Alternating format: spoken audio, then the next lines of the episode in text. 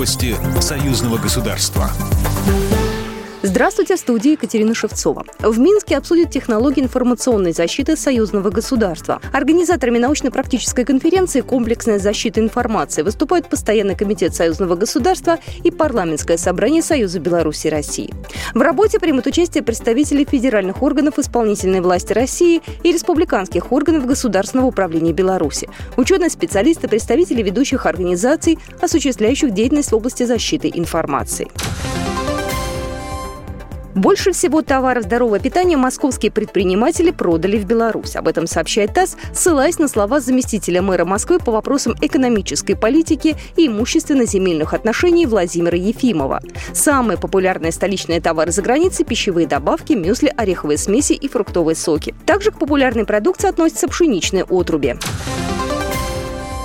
Россельхознадзор снял запрет на ввоз в страну томатов и перцев, выращенных на двух белорусских предприятиях. Об этом сообщили в пресс-службе ведомства. Так, компании ТК «Берестия» и Минская овощная фабрика снова могут поставлять помидоры и перцы на российский рынок. Решение принято по итогам представленных белорусской стороной материалов о проведенных фитосанитарных обследованиях, сообщили в ведомстве.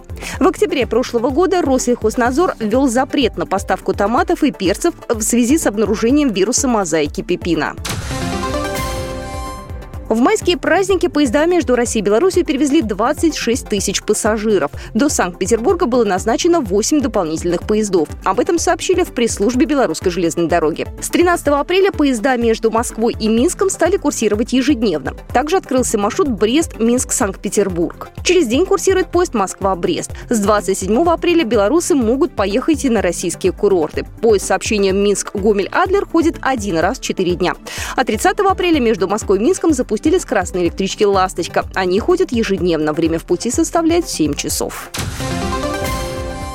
Белорусские электробусы представили на международной выставке в Москве. Форум проходит в рамках Российской недели общественного транспорта и выступает коммуникационной площадкой по сохранению и развитию городской электрической транспортной сети.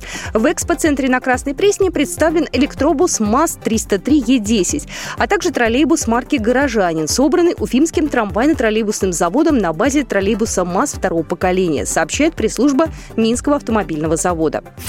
Программа произведена по заказу телерадиовещательной организации Союзного государства. По вопросу размещения рекламы на телеканале «Белрос» звоните по телефону в России 495 637 6522. В Беларуси плюс 375 44 759 37 76.